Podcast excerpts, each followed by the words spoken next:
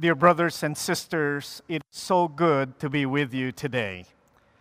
James chapter 1 verse 17 says, "All good and perfect gift comes from above, coming down from our Father in heaven." I don't know if you know that our Father wants to bless you today. He wants to give you good gifts. All he asks us to do is to draw near to him with outstretched arm, longing for him, longing for his blessing in your life. It is my prayer and the prayer of all at the Biblical Seminary of the Philippines, our faculty, our staff, and students, that God will bless you today. May God fill you with His love, His, His joy, with His peace as we draw near to Him today. As we come to God's Word, would you turn your Bibles with me to Leviticus chapter 10?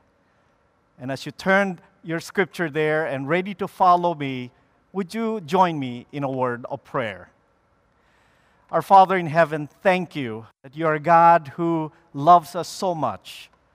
In fact, you want to pour out your blessing on each one of us so that we may have all that we need to live and to do your will.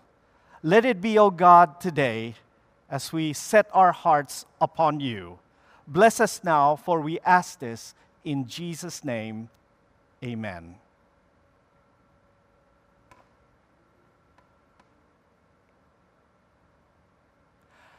Two weeks ago, during his weekly televised address, President Rodrigo Duterte dismissed Philippine ambassador to Brazil, Marichu Mauro, from civil service.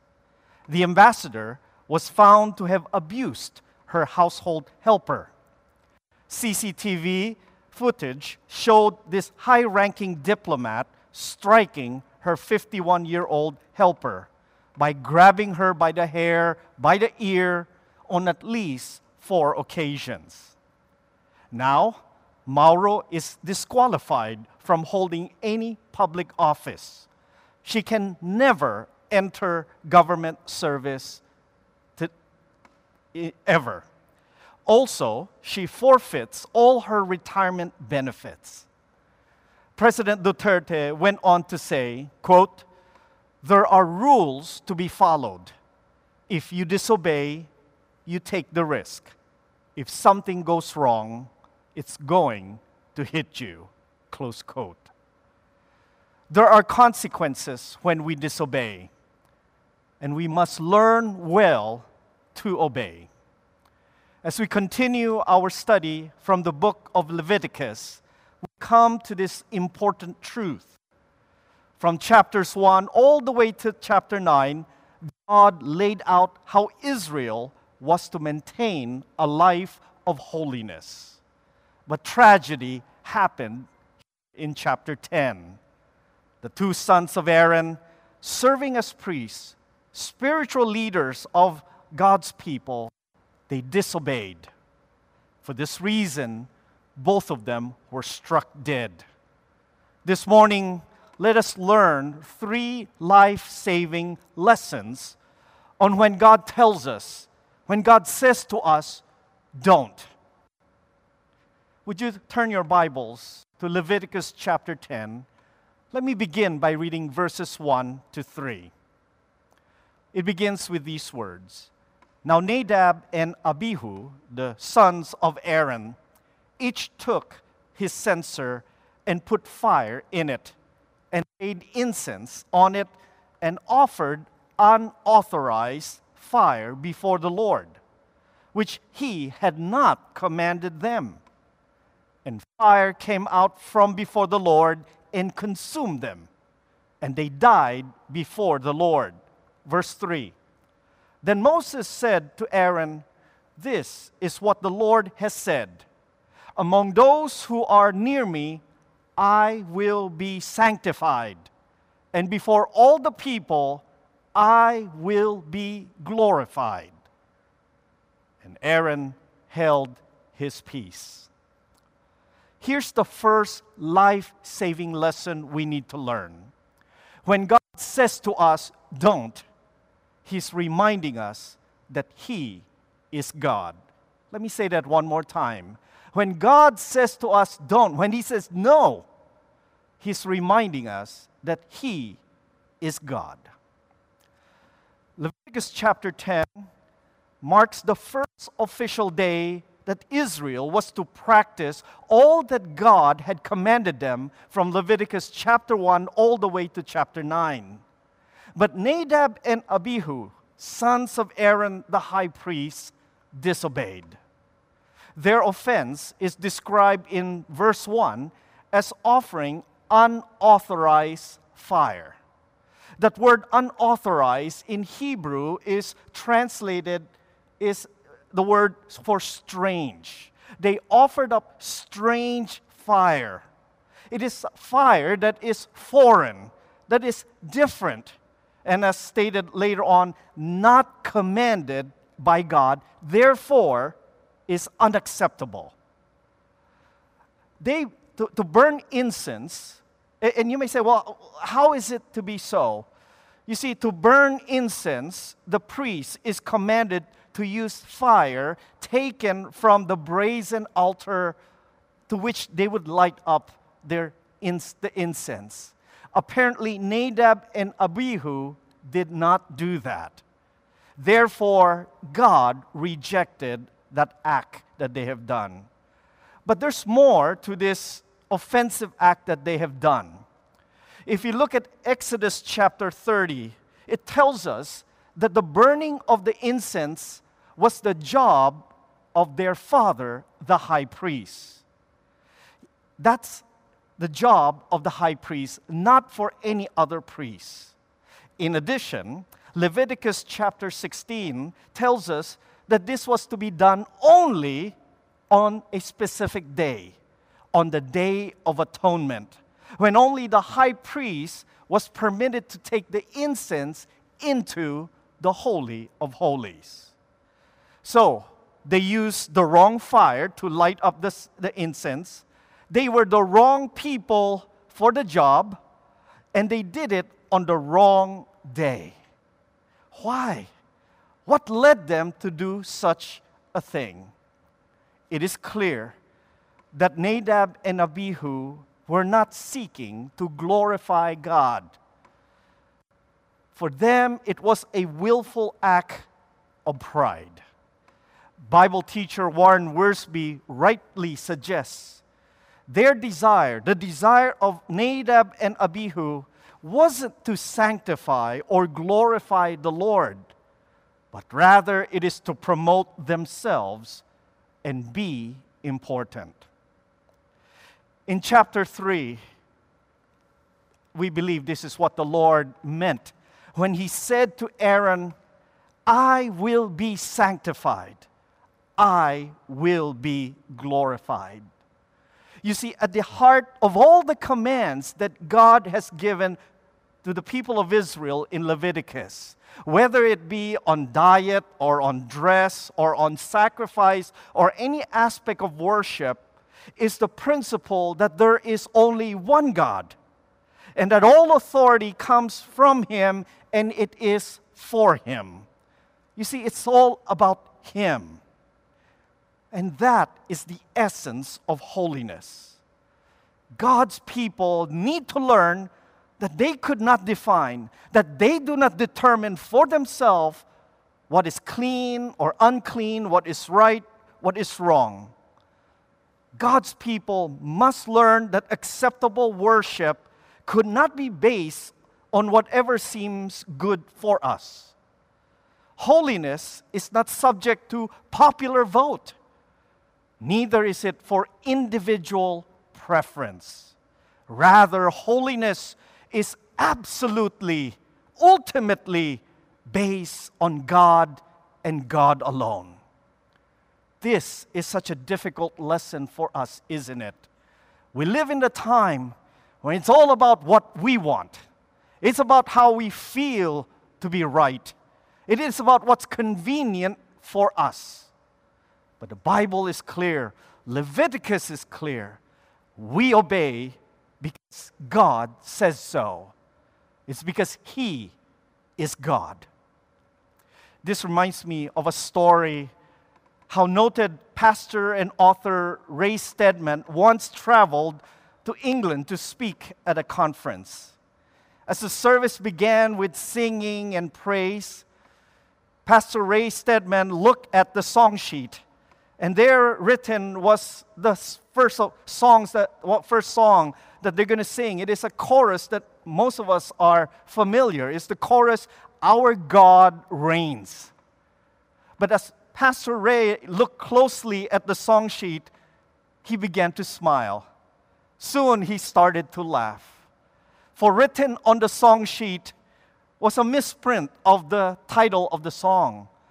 Instead of writing Our God Reigns, there was one letter that was a mistake. For written is the title Our God Resigns. Brothers and sisters, are you here to worship a God who reigns? Or, as the misprinted song sheet suggests, it is a God who resigns. I hope you would agree with me that that makes a whole lot of difference, isn't it? To come to worship a God who is reigning rather than a God who had resigned, so to speak. It's a serious thing to follow a holy God. Hebrews 12, 28 to 29 says, We must offer God acceptable worship with reverence and awe, for our God is a consuming fire. So when God says don't, when God says no, in a way, He's reminding us that He and He alone is God. There's a second lesson. When God says don't, in reality, in actuality, He's protecting us from harm. When God says no, don't, He's protecting us from harm. Would you look at verses 4 to 7 of Leviticus chapter 10?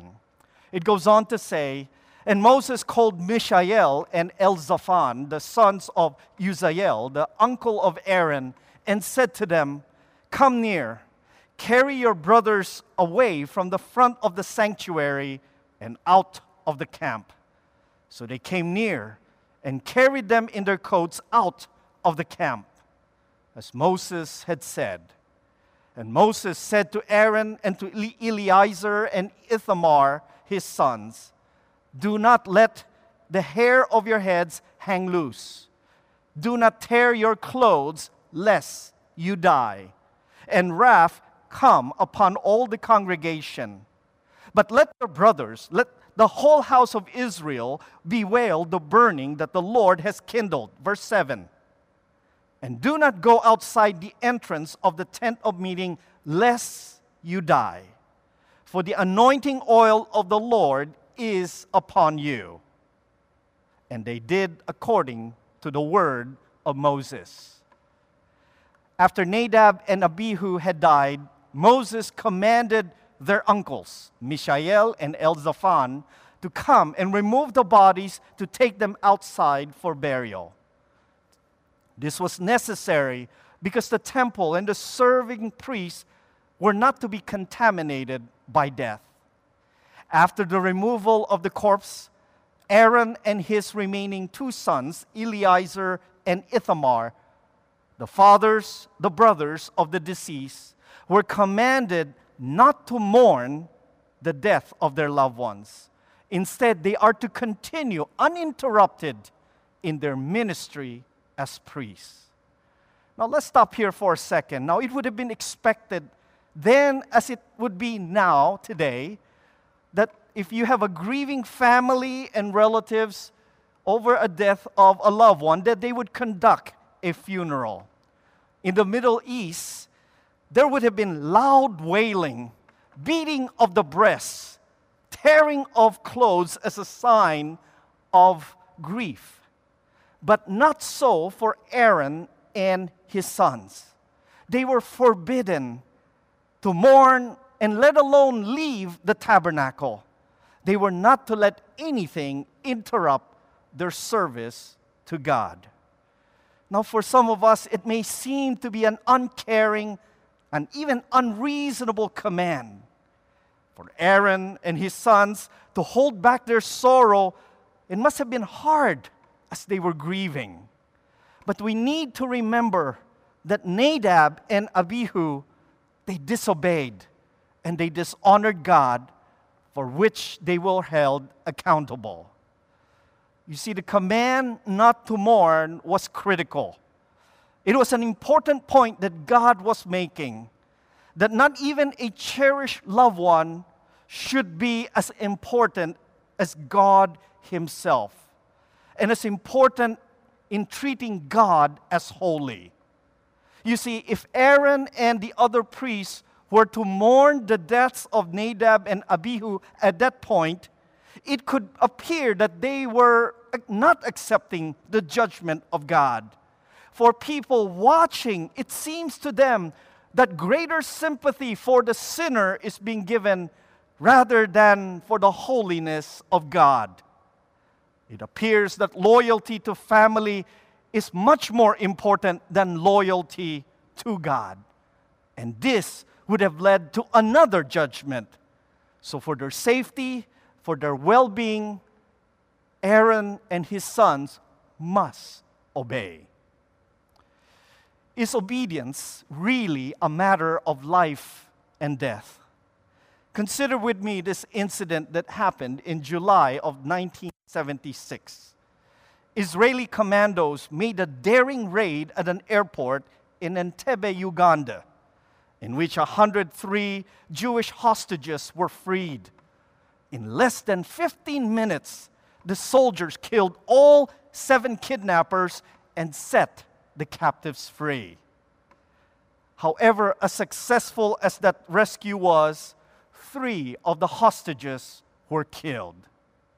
What happened was, as the commandos entered the terminal, they shouted in Hebrew, Get down! Get down! To which the Jewish hostages, having understood what was commanded, quickly lay down on the ground. But the kidnappers, who did not speak Hebrew, were left standing and were shot. But three of the hostages hesitated. They remained standing. Perhaps they want to see what's going on. Perhaps they wanted to help, even. Perhaps they wanted to, you know, uh, take a picture. Who knows? For which they were shot. Oh, had these three heeded, obeyed the soldier's command, they would have been alive and they would have been freed like the rest of the captives. In John chapter 10, verse 10, our Lord Jesus said, I have come that you may have life.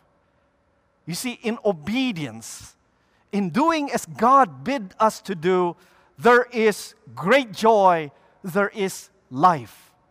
But in disobedience, there is great sorrow, there is death.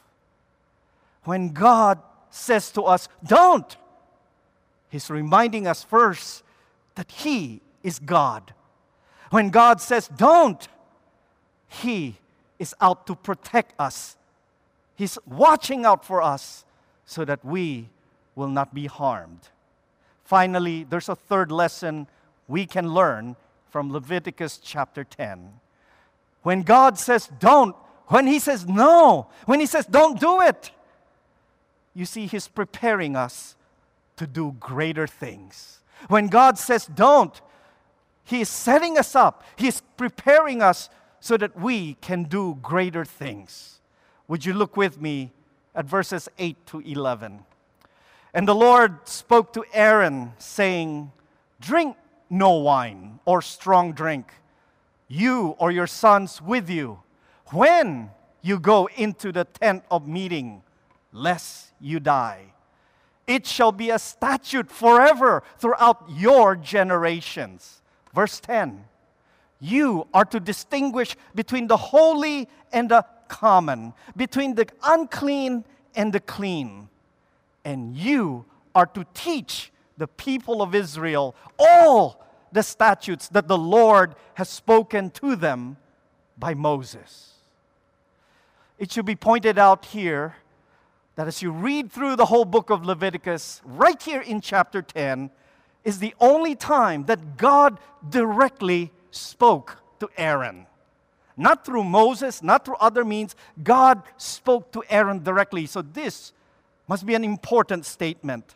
And the fact that this passage is in the center, in the middle of this chapter, all of which indicate that this is an important message to those who are serving God. You know, those who are engaged in holy service is told not to partake of alcoholic beverages, that they are to abstain from alcohol.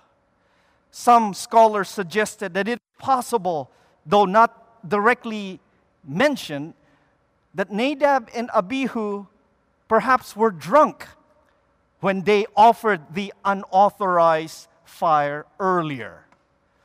And that is very likely, isn't it? We all know too well the danger, the disaster caused by drunkenness. How many lives have been lost due to those who were robbed of their ability to think and to reason properly? This is too grave a risk, especially for those who desire to serve and do the will of God. By the way, I believe this warning is not just for alcoholic beverages, but rather for all addictive substances and activities. For all of this would control one's mind. All of this will prevent us from doing that which is holy in our life and our ministry. But the command to be mentally sound is not just so that we will not make mistakes. More importantly, this command ensures that God's service can be carried out, His calling, that one will be able to distinguish that which is holy and unholy, that one is able to teach the people of Israel. All of us know that it is certain that someone who is under the influence of alcohol would be impaired to make distinctions accurately, that they will be unable to teach correctly. God's servant must always be sober. They must be alert. They must be ready so that they can do the greater things that God has given them, both in worship and in leadership of his people. What happens to those who disobey? What happened to those whose desire is not to sanctify or to glorify the Lord?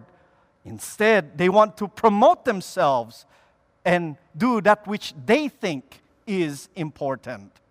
Then they cannot distinguish that which is holy and that which is unholy. They cannot teach God's people what God had commanded them. They cannot do the greater things of God. And like Nadab and Abihu, they have offered up unauthorized fire for which God ultimately rejected and judged them. Just this week, Sarah Zacharias Davis the chief executive officer of Ravi Zacharias International Ministry, the eldest daughter of Ravi, made this heartbreaking announcement. It reads, quote, in the wake of the sex scandal surrounding the late apologist Ravi Zacharias, his father, her father, effective immediately, we are in the process of taking down all of Ravi's teaching, all of his writing contents from our website, from all social media platforms, including publications, videos, and all other forms of content. Close quote. Due to his indiscretions, due to his past sins, all of Ravi Zacharias' teaching ministries his resources, which he have given all his life for, will be removed. He will no longer be able to teach. This morning I began with President Duterte's punishing an errant ambassador with perpetual disqualification and forfeiture of retirement benefits. Was it too harsh? Was the president overreacting?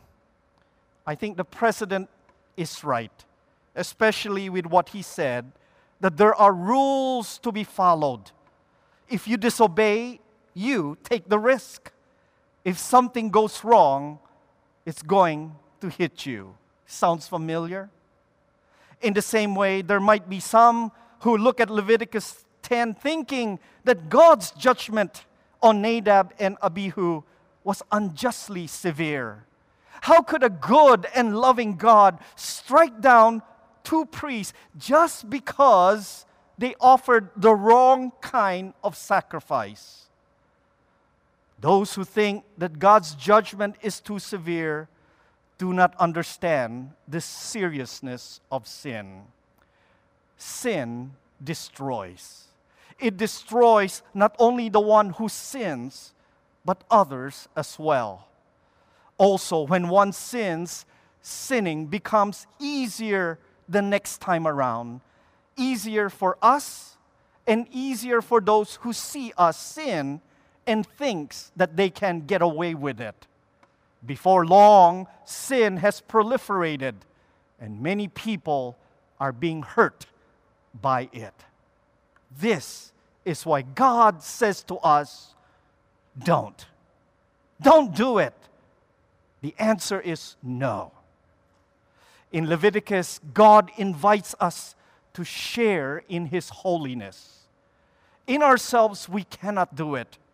But when we trust in the redeeming work of Jesus Christ, God, through His Holy Spirit, enable us to obey and be holy as He is holy. When God says to us, don't, He's reminding us He is God. When God says, don't, He's protecting us from harm.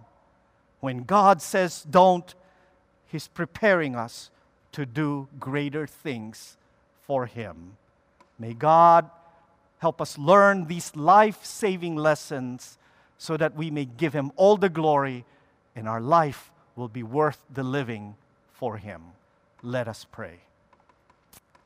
Our Father in heaven, what serious, what critical words you have given to us through you this morning. Oh God, may we come humbly. First of all, to thank you that you have mercy on us by revealing your word in your heart imploring us to draw near to you, even for our own good and ultimately for your glory, that we may do as you bid us and live, and do that which will further your plan and your purpose in our life and for those around us. May we heed your word. May we do it because, first of all, we love you.